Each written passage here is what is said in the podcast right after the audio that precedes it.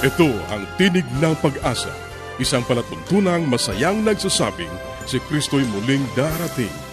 Tiyak na darating at malapit nang dumating.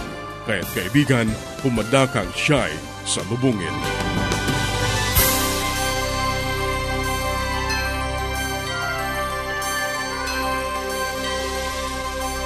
Ang palatuntunang ito ay inihahatid ng Adventist World Radio. Kaibigan, mahal ka ng Diyos. Anuman ang iyong kalagayan, anuman ang iyong karanasan, magtiwala ka sa Kanya. Hindi ka niya pababayaan. Sa Kanya, tayo ay laging may pag-asa. Ito ang iyong kaibigan, Ner Karanza, nag-aanyaya na muli niyo kaming samahan sa thirty minutong talakayan tungkol sa ating kalusugan, pagpapanatiling matatag at masaya ng tahanan, at sa pagtuklas ng pag-asa na nagmumula sa salita ng Diyos. Binabati natin ang ating mga kababayan sa iba't ibang panig ng daigdig. Maraming salamat sa inyong patuloy na pakikinig dito sa ating palatuntunang Tinig ng Pag-asa. Dalangin namin na naway nasa mabuti kayong kalagayan, ang kapayapaang galing sa Diyos ang inyong patuloy na maranasan. Inaanyayahan ka rin namin na makipag-ugnayan sa amin upang mapadalhan ka ng magagandang aklat at mga aralin sa Biblia na aming ipinamimigay. Ipadala mo lamang ang iyong kompletong pangalan at address sa Tinig ng Pag-asa, P O. Box four oh one, Manila, Philippines. Tinig ng Pag-asa, P O. Box four oh one, Manila, Philippines. Maaari ka rin mag-email sa tinig at a w r dot org. Tinig at a w r dot org o mag-text sa Globe zero nine one seven one seven four two seven seven seven. zero nine one seven one seven four two seven seven seven at sa Smart zero nine six eight eight five three six six zero seven zero nine six eight eight five three six six zero seven. At upang ma-download ang mga hindi napakinggang programa, magtungo lamang sa ating website w w w dot a w r dot org w w w dot a w r dot org .org. Sa mga kababayan nating nasa Estados Unidos, maaari nyo na rin pong mapakinggan sa inyong mga cellphone ang ating programa. I-dial lamang ang seven one two four three two nine nine seven five seven one two four three two nine nine seven five. Maaari ka ring dumalaw sa ating Facebook account, facebook.com slash AWR Luzon, Philippines. facebook.com slash AWR Luzon, Philippines. Sa ilang saglit, ang Buhay Pamilya.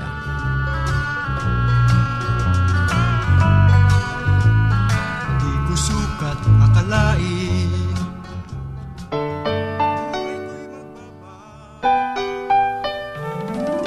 Tayong mga Pinoy, mataas ang pagpapahalaga sa pamilya.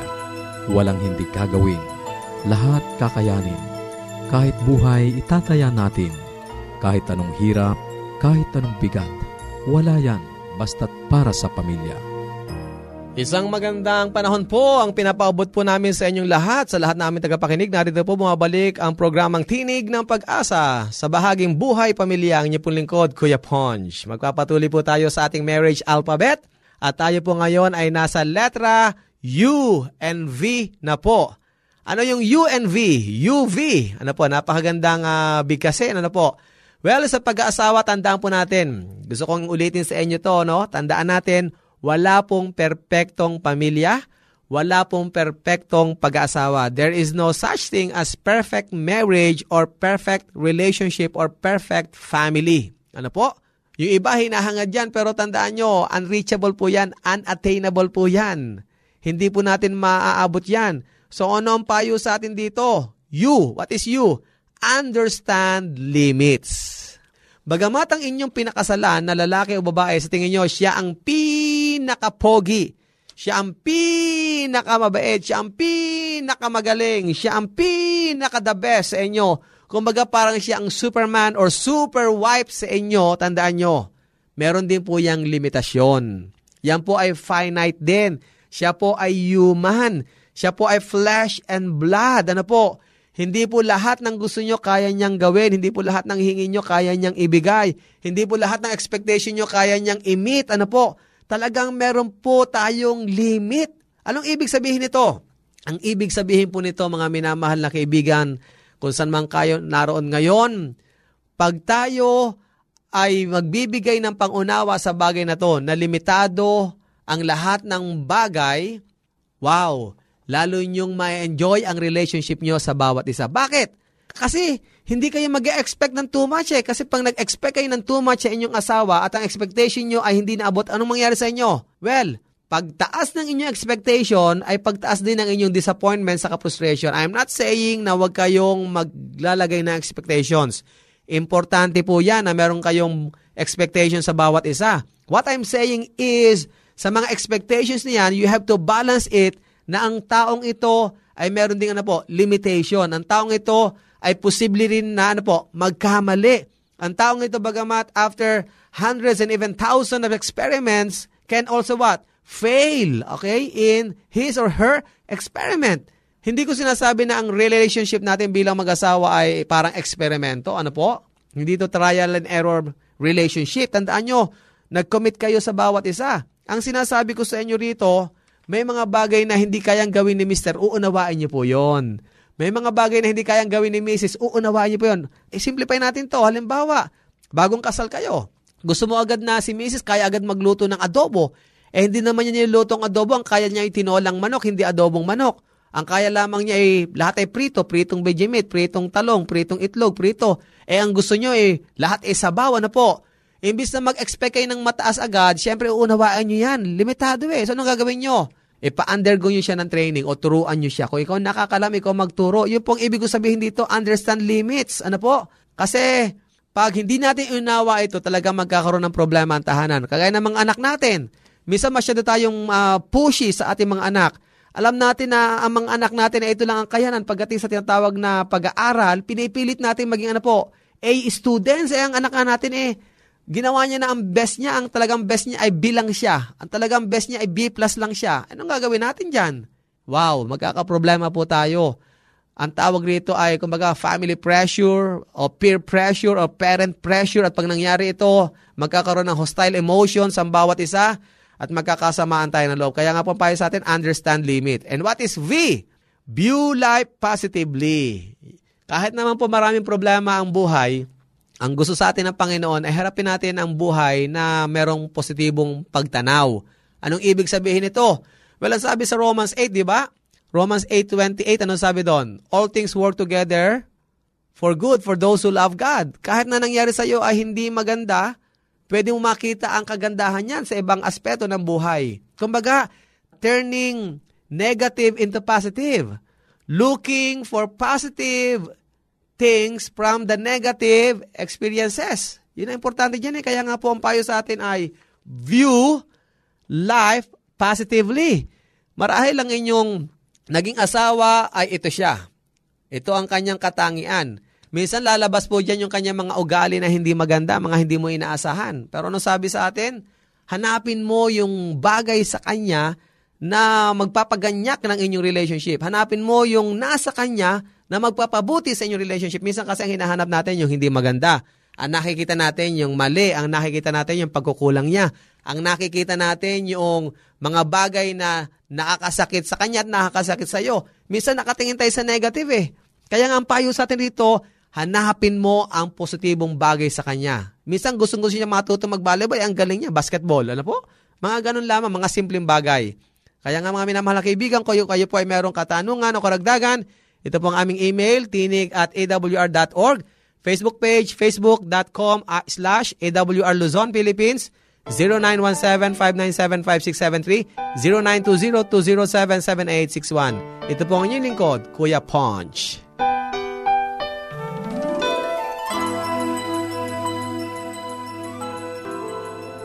Yes, Dad and Mom are coming. I wish my parents will come too. The best way to spend time? It's with family. Adventists care. Ang bahaging iyong napakinggan ay ang buhay pamilya. Kung mayroon kang mga katanungan o nais mong magkaroon ng mga aklat na aming ipinamimigay ng libre o kaya ay mga aralin sa Biblia, maaari kang makipag-ugnayan sa amin sa Tinig ng Pag-asa, P O. Box four oh one, Manila, Philippines. Tinig ng Pag-asa, P O. Box four oh one, Manila, Philippines, o mag-email sa tinig at a w r dot org. tinig at a w r dot org. Maaari ka ring mag-text sa Globe zero nine one seven one seven four two seven seven seven. zero nine one seven one seven four two seven seven seven at sa Smart zero nine six eight eight five three six six zero seven. zero nine six eight eight five three six six zero seven. At upang ma-download ang mga hindi napakinggang programa, magtungo lamang sa ating website triple w dot a w r dot org. triple w dot a w r dot org. Maaari ka ring dumalaw sa ating Facebook account, facebook dot com slash a w r Luzon, Philippines. Susunod ang Gabay sa Kalusugan.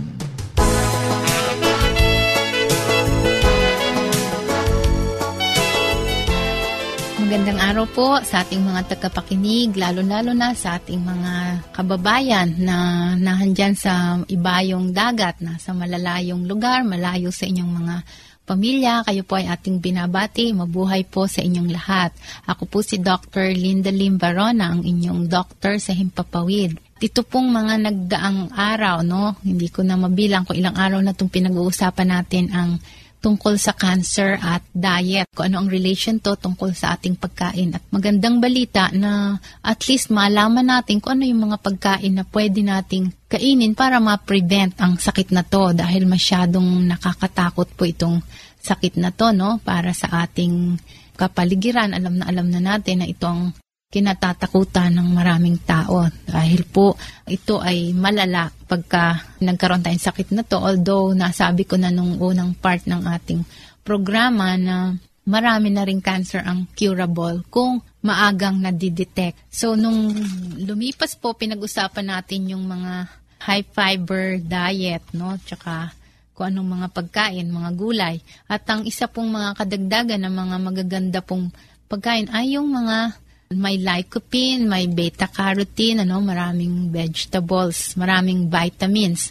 Kaya kung napapanood ninyo yung mga patalastas sa T V or sa radyo, yung lycopene, ano, sa tomato sauce, eh tama po yan sapagkat natagpuan po nila, no, lalo-lalo na po sa prostate cancer. Ito po ay isang mataas na cause na dahilan ng cancer sa mga kalalakihan above fifty years old. Ngunit ang mga tao na high in lycopene content ang kanilang kinakain, no? Yung mahilig sa tomato sauce or any cooked tomatoes, better daw po yung cooked kasi lumalabas daw po yung lycopene, eh mas lesser ang incidence of prostate cancer. So I believe maski yung ibang cancer ay maaring nakakatulong din po yan, yung mga sinasabi nilang phytochemicals, no? At alam niyo po ba, minsan sasabihin natin, ako, wala naman kasi yung mga pagkain na yan dito, mahal, yung mga broccoli, mga ibang pagkain, ano? Yung mga sources ng beta-carotene. Ngunit alam niyo po ba kung ano ang pinaka-number one source ng mga beta-carotene at ng mga lycopene, yung mga antioxidants na yan? Magugulat po kayo. Alam niyo po ba ang ating hinahamak na kamote, no? Sasabihin, nangamote ka na naman. O, hindi nyo ba alam na yung kamoting yan ay number one source ng mga antioxidants at healthy po yan. Kung dito sa atin sa Manila, magkano bang isang kilo ng kamote? Napaka-healthy po niyang pagkain. Kaya po, huwag ninyong kakalimutang iahin yan sa inyong mga lamesa, no? At ang isa pa ay yung mga cabbages. At ang recommendation nga ng nadinig kong lecture ay at least three times a week, no? Hindi tayo magpapawala ng mga family ng cabbages, yung repolyo, o kaya yung cauliflower, celery, broccoli, no? Yan po, yung, although broccoli hindi karaniwan, pero meron din po yan. Pero yung cauliflower, mga repolyo, pechay, madalas po yan sa ating, sa palengke, kaya huwag po ninyong kaliligtaan kakainin yan. At beans. At syempre, fruits, no? Importante po yan. Lalo-lalo na yung maraming fibers. Kung kakain po kayo ng apple, uh, huwag nyo nang aalisin ng balat dahil mas mainam po yon. Ngayon, pwede po bang iinom na lang ng vitamins? Vitamin C, vitamin E.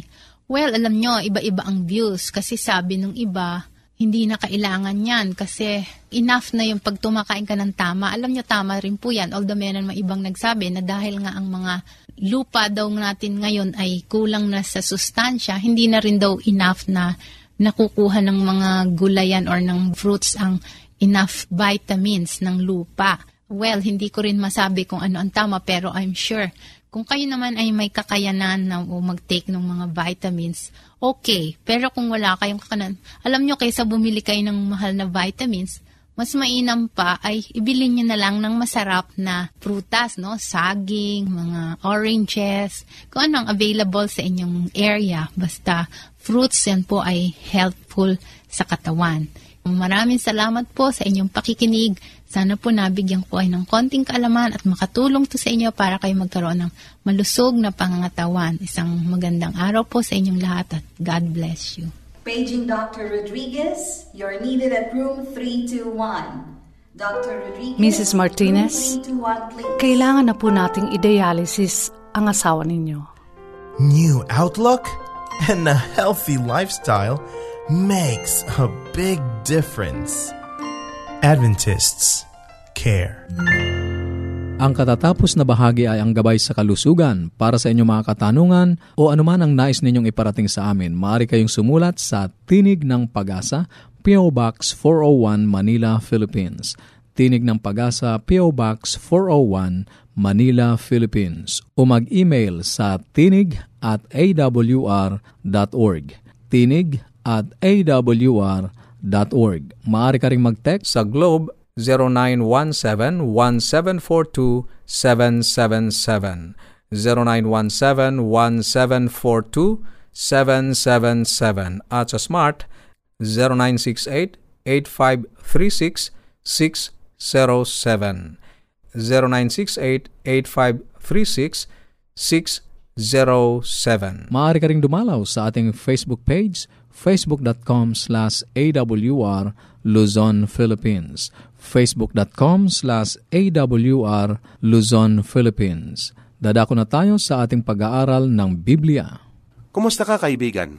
Muli, narito ang iyong lingkod sa Himpapawid, Pastor Romeo Mangiliman. Ako'y masa, kaibigan, na ikaw ay pinagpapala ng Diyos sa araw-araw. Nanupat ang kanyang patnubay ang pinagkakalob sa iyo, samantalang ikaw ay nakikinig ng kanyang banal na salita at sa iyong pang-araw-araw na kabuhayan. Dadako tayo sa ating pag-aaral ngayon sa panglabing pitong thesis o panglabing pitong salaysay sa sulat ni Martin Luther.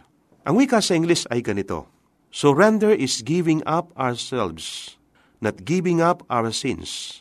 Giving up our sins is the result of giving up on ourselves and seeking God. Ang wika sa Tagalog ay ganito: ang pagsuko ay pagpapaubaya ng ating mga sarili at hindi pagpapaubaya ng ating mga kasalanan. Ang pagpapaubaya ng ating mga kasalanan ay bunga ng pagpaubaya ng ating mga sarili sa Diyos at paghanap sa Kanya. Ikaw ba ay nakagawa na ng kapasyan pangbuong sangtaon o yung New Year's resolution? Ang ilan sa atin ay nakagawa na ng mga kapasyang hindi lamang para sa buong taon, kundi para sa unang araw ng buwan, unang araw ng sanglinggo sa ating kaarawan, sa simula ng paaralan, at kung kailan man tayo lumapit sa ibang bayan. Katwiran sa magitan ng pagkapasya, mula ngayon, ako ay gagawa ng ganito, o kaya ay mula ngayon, ako ay hindi nagagawa ng ganito. Nagawa mo na ba ito? Naranasan mo na bang mabigo pagkatapos na matuklasan mong hindi ito maaring mangyari? Nag-uusap tayo tungkol sa pagsuko sa mga susunod na ilang salaysay. At ang isa sa pangunahing simulain ng pagsuko ay kung hindi kasama ang lahat ng anumang bagay, ito ay hindi pagsuko. Ang pagsuko ay higit pang malalim kaysa pagpapaubaya ng anumang masamang ugali, at maging ang pagkasabi ng kailanman nating isuko ang bawat bagay ay nakalilin lang, sapagkat sa pagsuko ay walang kinalaman ang mga bagay. Ang tanging daano pang may paubaya ang lahat ng bagay ay paubaya ang ating mga sarili. Ang pagsuko ng sarili ay isang batayan ng pagsuko. Nang ang puwersa ng Axis o kolisyong Alemanya, Italia at Hapon ay sumuko sa katapusan ng ikalawang digmaang pandaigdig, ano ang kanlang isinuko? Isinuko lang ba nila ang kanlang mga baril at bala? O ang kanlang mga tangke at mga granada lamang? O ang kanlang mga uniforme at mga kagamitan? O kinailangan nilang isuko ang kanlang mga sarili? Nang isuko nila ang kanlang mga sarili, kasama na ang lahat ng baril, mga bomba, at mga tangke, at lahat ng iba pa. Ang pagsuko ay hindi unti-unti. Walang kalahating pagsuko. Hindi maaring mangyari na sumuko lamang ang isang bahagi kung paanong hindi maaring maging buntis lamang ng kaunti. Kung pag-aralan mo ang sinasabi ng kinasyang sulat ng Iglesia tungkol dito, ay makikita mong ito ay inalarawan sa kalagayang lahat o wala. Kailangan ni Kristo ang lubos na't walang kondisyong pagsuko. Kapag pinag-uusapan natin ang tungkol sa pagsuko, ay gumagamit tayo ng salita at hindi ginamit sa Biblia na King James Version. Bagamat ang kaisipan ng pagsuko ay naroon, ang salitang ginagamit ay pasakop. Pasakop ninyo ang inyong sarili sa Diyos, ayon sa Santiago four seven. Ay isang halimbawa na nagbibigay ng pangunahing tanda kung ano ang kasangkot sa lubos na ganap na pagsuko. Tulad ng ating napansin, hindi lamang natin ipinasakop ang ilang tiyak na mga bagay, ipinapasakop din natin ang ating mga sarili. At sa paraan ng pagpapasakop o pagsuko ng sarili, anumang soliraning nilikha ng sarili ay kasama sa pagsuko. Ganito ang pangungusap sa Testimonies Volume nine, page one eighty-two and one eighty-three. Ang bawat isa ay nagkakaroon ng mahigpit na pagpupunyagi upang mapagtagumpayan ang kasalanan sa kanilang sariling puso. May panahong ito ay napakasakit at nakapanlulubong gawain dahil samantalang nakikita natin ang kapintasan ng ating likas, ay lagi nating tinitingnan ito, na ang narapat sana ay tumingin tayo kay Jesus at isuot ang balabal ng kanyang katwiran. Ang bawat isang papasok sa perlas na pintuan ng lungsod ng Diyos ay papasok doon na isang matagumpay na pamumuhay. Ang pinakadakila niyang tagumpay ay ang tagumpay laban sa kanyang sarili. Malapit ang ugnayan ng pagsuko at pananampalataya. Sa pagtitiwala lamang at pagsuko at pagkakaloob ng ating mga sarili sa Diyos, tayo umaasa sa Kanya sa halip na ang ating mga sarili. At sa pagsuko sa Diyos, ibinibigay natin sa Kanya ang pangasiwa. At saka Siya ang gagawa sa atin upang ating naisin at gawin ang Kanyang mabuting kalooban. Gusto kong basahin sa iyo, kaibigan, ang sinasabi ng ating banal na kasulatan. Ayon sa aklat ng Roma, Kapitulo ten, versikulo three at four, ganito ang ating mabasa. Sapagkat sa hindi nila pagkaalam ng katwiran ng Diyos at sa pagsusumakit ay maitayo ang sariling kanila, ay hindi sila napasakop sa katwiran ng Diyos. Sapagkat si Kristo ang kinauwian ng kautusan sa ikatutuwid ng bawat sumasampalataya. Kaibigan, hindi nating maaring gawin ang gusto nating matuwid na gawin, maliban kung nasa atin ang kapangyarihan ng Diyos. Ang kailangan lang ating isuko ang ating mga sarili. Tayo ba ay nagpipilit na ating gawin ang isang mabuting bagay? Subalit pagkatapos ito tayo ay nagkakaroon ng suliranin. Hindi natin kayang gawin ang isang mabuting bagay sa ating sarili. Wala tayong kapangyarihan, wala tayong lakas. Subalit kung ating isuko ang ating sarili sa ating Panginoon, Siya ang gagawa sa atin. Bibigyan ka, kaibigan, ng lakas ng loob, lakas ng pananampalataya, upang magawa mo ang Kanyang kalooban. Kaibigan, nais ng Panginoon, ating isuko ang ating sarili sa Kanya. At kung ating mamasdan siya, siya ang author and finisher ng ating pananampalataya, ay ating makakamit ang tagumpay. Magagawa natin ang kalooban ng Diyos, sapagkat tayo ay bibigyan niya ng kapangyarihan upang magampanan natin ang nais ng Diyos sa ating buhay. Ang kailangan lang, kaibigan, iyong ipasakop ang iyong sarili sa ating Panginoon. Maraming salamat sa iyong pakikinig. Sana'y nakinabang ka sa ating mga pag-aaral. Ating itutuloy ang mga paksang nasimulan sa susunod nating pagtatagpo sa ganito ring oras at himpilan. Muli ka naming inaanyayahan na makipag-ugnayan sa amin sa anumang katanungang nais mong iparating, gayon din kung nagnanais kang magkaroon ng mga libreng aklat at mga aralin sa Biblia. Sumulat ka lamang sa Tinig ng Pag-asa, P O. Box four oh one, Manila, Philippines. Tinig ng Pag-asa, P O. Box four oh one, Manila, Philippines. Maaari ka ring mag-email sa tinig at a w r dot org, tinig at a w r dot org, o magpadala ng mensahe sa ating Facebook account, facebook dot com slash a w r Luzon, Philippines, facebook dot com slash a w r Luzon, Philippines.